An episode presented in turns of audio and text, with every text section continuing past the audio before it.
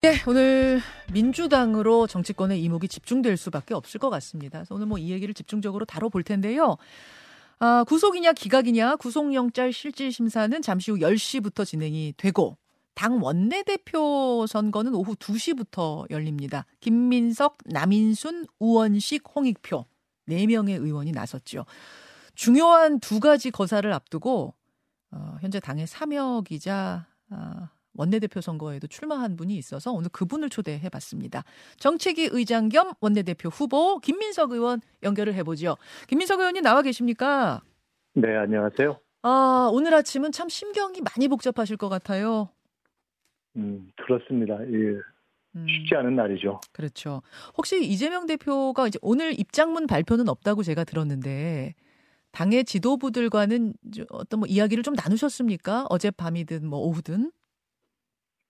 음, 어젯밤과 오후에 뭐 특별하게 어, 말씀을 나눈 것은 저는 없고요. 음. 그 지금은 이제 몸을 회복하면서 그 법정에 직접 나갈 준비를 하고 있는 것이기 때문에 그것에 집중하고 있는 상태입니다. 예. 예. 구속이냐 기각이냐, 아, 뭐 반드시 둘 중 하나로 오늘 결론이 날 텐데 어제 출연한 판사 출신 나경원 의원은 구속 사유 충분하다 이렇게 말씀을 하시더군요. 그런가 하면 김의겸 의원은 기각될 가능성이 70%다 뭐 이렇게 이야기를 했고 김민석 의원님은 어떻게 내다보세요? 법원에서 결정할 문제인데요. 기본적으로는 불구속 수사의 원칙도 있고 또 지금 제1야당 대표가 도주할 우려가 있는 것도 아니고 거의 근 2년 동안 뭐 압수수색을 하고 어마어마한 그 검찰이 투입돼서 조사를 한 거 아닙니까? 그러니까 증거인멸을 할 수 있는 뭐 그러한 것도 없고 이런 전반적인 것을 고려하면 저는 구속 사유는 없다고 봅니다.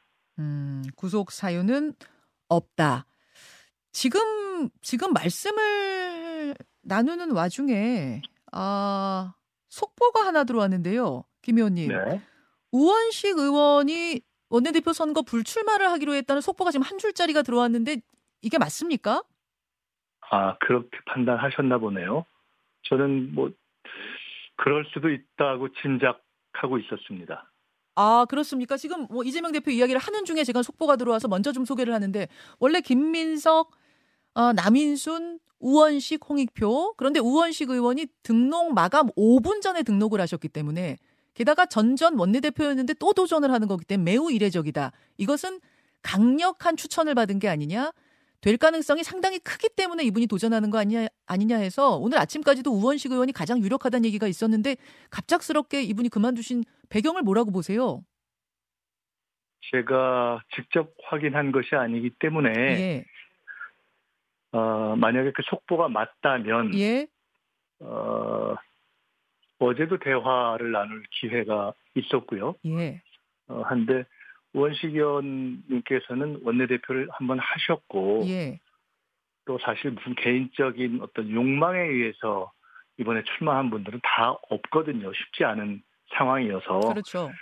전체적으로 사전에 이것이 이렇게 교통 정리가 돼서 우원식 의원님만한 경륜과 이런 역량을 가진 분으로 차라리 처음부터 이렇게 교통 정리가 되고 음. 추대 같은 형식이 되었다면 좋았겠다는 그런 의견들이 있었던 것이 사실인데 아. 여러 가지 과정 속에서 홍익표 의원님이나 남인순 의원님 같은 분들이 또 출마를 하시게 되는 과정이 있었거든요. 예. 어, 그렇기 때문에 아마 이제는 이것이 가령 무슨 비대위원장이나 음. 당 대표 직무대행을 뽑는 것이 아니라 이재명 대표 체제 하에서의 안정적으로 일을 해나갈 원내대표를 뽑는 것이기 때문에 예. 어, 어찌 보면 후배들 가운데 그렇게 일을 할 수 있도록 하고 도와주는 것이 전체적으로 더 바람직하다 이런 판단을 하신 것 같은데요. 아, 그 판단이 맞는 것 같습니다. 지금 입장문이 좀 나왔는데요. 속보로 당의 단합을 위한 경선이 아 당의 단합을 위해서 경선이 아니라 단일 후보 방식으로 힘을 모을 때라고 생각한다. 제가 내려놓는 게 그 출발점이 되길 바란다. 이런 입장문을 내셨네요. 네, 네, 네. 어. 아마 이제 사실은 당과 지도부가 어, 이제 경선 공보를 할 때는 예. 어, 꼭 뭐 추대를 해야 된다, 단일화가 돼야 된다, 이제 이런 것보다는 어쨌든 혹시 한 분으로 정리가 되면 그냥 자연스럽게 단일화가 되는 것이고 음흠. 그렇지 않다면 자연스러운 경선을 하는 것인데 현재의 상황에서는 이번에 주로 부결표를 사실상 던지거나 또는 그것이 옳다고 생각했던 분들이 출마한 거 아니겠습니까? 그렇죠. 예. 어, 그런데 이제 우원식 의원님의 경우는 이제 출마를 하면서 사실은 추대를 받으면 적절한 정도의 음. 경험과 위상을 가진 분이지 않습니까? 사선이고 원내대표를 이미 지냈었고. 네, 예, 예. 네, 네. 그러니까 그 전에 저나 홍익표 의원님이나 남인순 의원님 예. 같은 분 세 분이 예. 경선을 하는 것까지는 괜찮은데 음. 사실 우리 음. 권식 의원님 무슨 말씀인지 와, 알겠어요. 경선을 하면 서로 좀 모양새가. 그, 그렇죠. 예, 예. 다들 고민이 있었는데 예. 아마 아, 뭐 제 느낌에는 예. 제가 이렇게 대화하고 그런 느낌에는 네. 어, 처음에 본인이 그렇게 할때 충심도 있었고 음, 음, 지금 이렇게 되면 이렇게 후배들이 음. 예. 경선을 하고 뭐 그랬으면 좋겠다라는 것으로 생각이 듭니다. 알겠습니다. 이렇게 되면 오늘 오, 오후 2시에 원래 경선을 하게 돼 있는데 요 방법도 좀 바뀔 수도 있겠다라는 생각이 갑자기 드는데요. 그게 바뀔 수도 있습니까? 그 전에 교통 정리가 될 수도 있습니까? 어, 자연스러운 원래 예정됐던 경선이 이루어지지 않겠나 이렇게 아, 생각합니다. 세 분으로 원식 의원이 네, 빠진 세 분이, 상태에서. 음, 어, 셋이 경선을 하는 것은 네. 그렇게 뭐 조금 어색하지 않다 이런 공감대가 있거든요. 당내에. 알겠습니다. 알겠습니다. 자, 그 부분은 이제 지켜보기로 하고요. 다시 이야기의 물줄기를 좀 돌려서 어, 구속 가능성 없다. 이렇게 김민석 어, 정책위 의장은 말씀을 하셨어요. 지금 당에서는 영장 기각 탄원서를 모으고 있는데 그 의원들 가운데는 여섯 명 빼고 다 이 탄원서에 서명했다고 들었는데 혹시 그 수의 변동이 있습니까? 제가 그 집계가 된 것이 어떻게 됐는지는 사실은 잘 모르겠습니다. 예. 근데 그 부분은 뭐 특별한 사유가 없으면 음, 어, 이번 체포동의안에 대한 표결은 어떻게 했다 하더라도 구속이 되면 안 된다라는 판단은 대부분 하지 않았을까 싶습니다. 음. 근데 이제 여당에서는 민주, 민주당이 지금 사법부의 독립성을 위협하고 있다. 판사 실명까지 거론하면서 마치 뭐 장관과 가까운 사이인 것처럼 가짜 뉴스를 퍼뜨린다든지 구속 영장 실질 심사 전에 아주 이례적인 탄원서를 제출한다든지 이런 거 사법부 흔드는 행위 아니냐 이런 비판이 있는데요. 어떻게 보세요? 어, 어떤 경우건 당 대표가 지금 이런 상황에 처해 있을 때 그런 음. 법적 절차 하나하나에 대해서 우리가 충분히 의사를 표현하는 것 이것은 뭐 자연스럽다고 봅니다.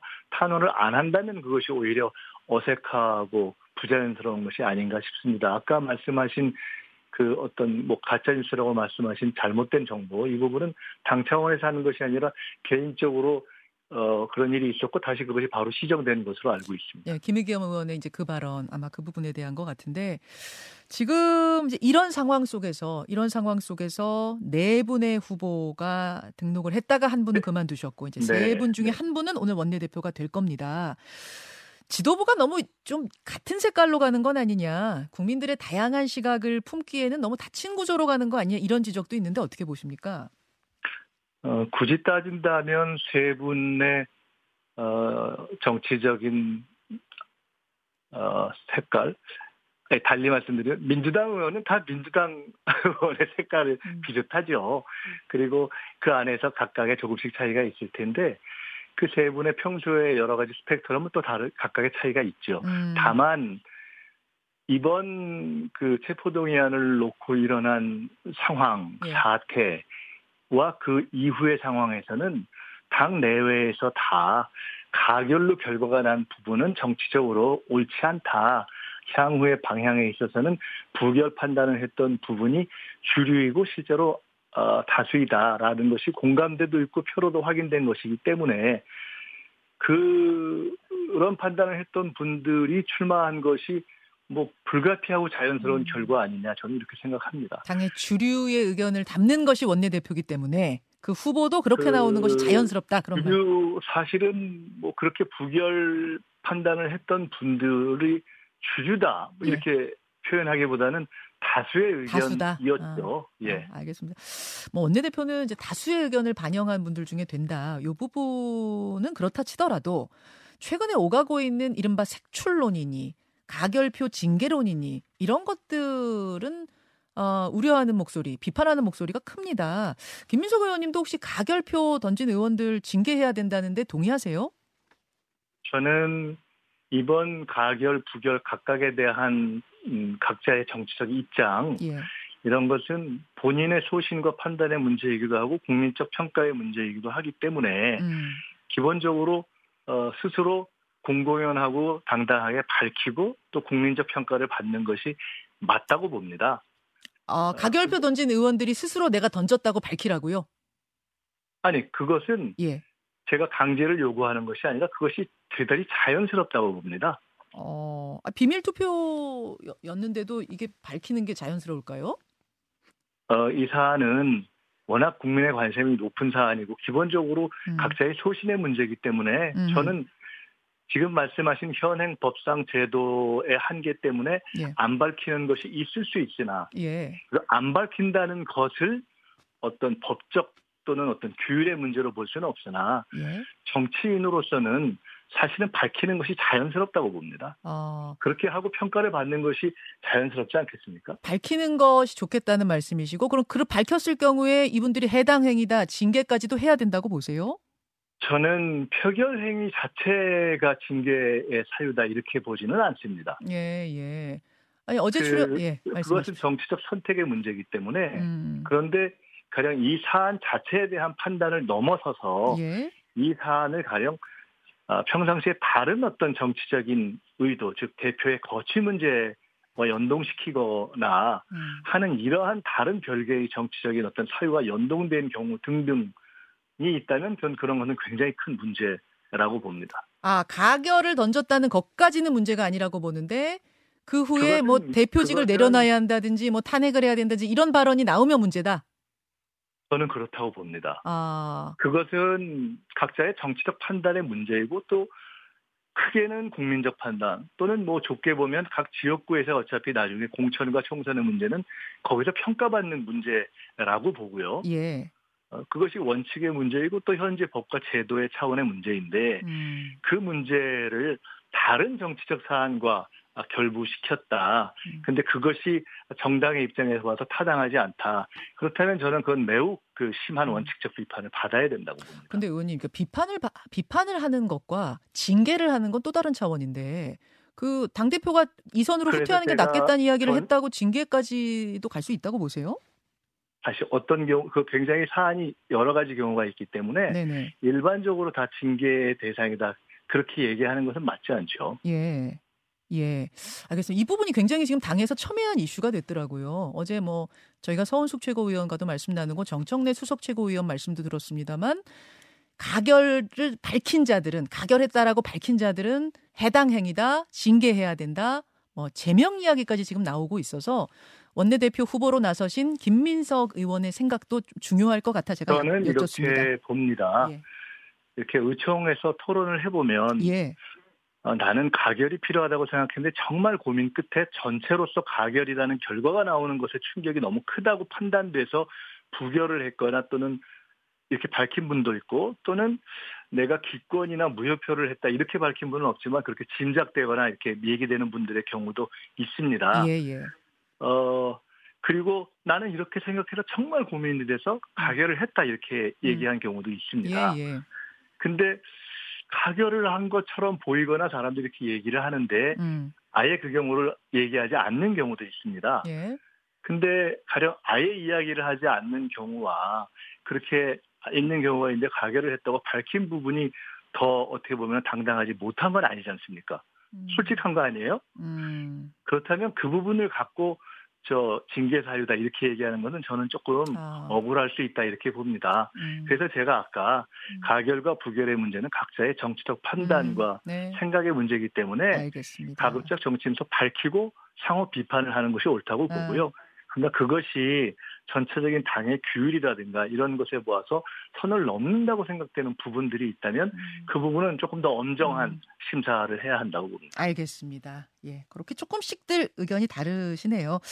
어, 원내대표 후보로 나서셨기 때문에 이제 이 질문도 드려야 될 것 같습니다.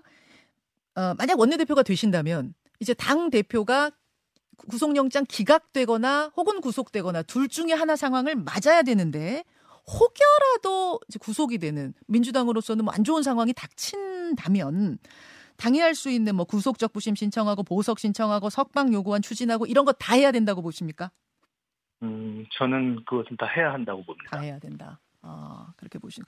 당대표직도 어떤 상황이라도 반드시 100% 수행해야 된다라고 보세요?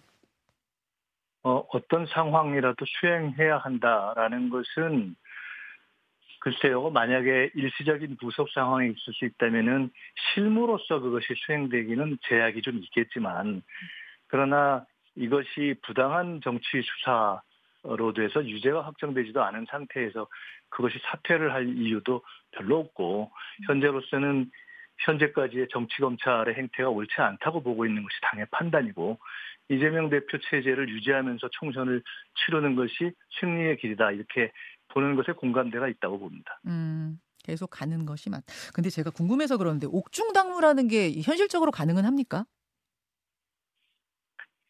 그 기각될 겁니다. 그러니까 그걸 뭘 굳이 그렇게 저희가 가상할 기각될 것이다. 없을 것 같습니다. 예. 알겠습니다. 여기까지 오늘 말씀 듣죠. 원내대표 후보로 나선 분입니다. 민주당 김민석 정책위 의장 고맙습니다.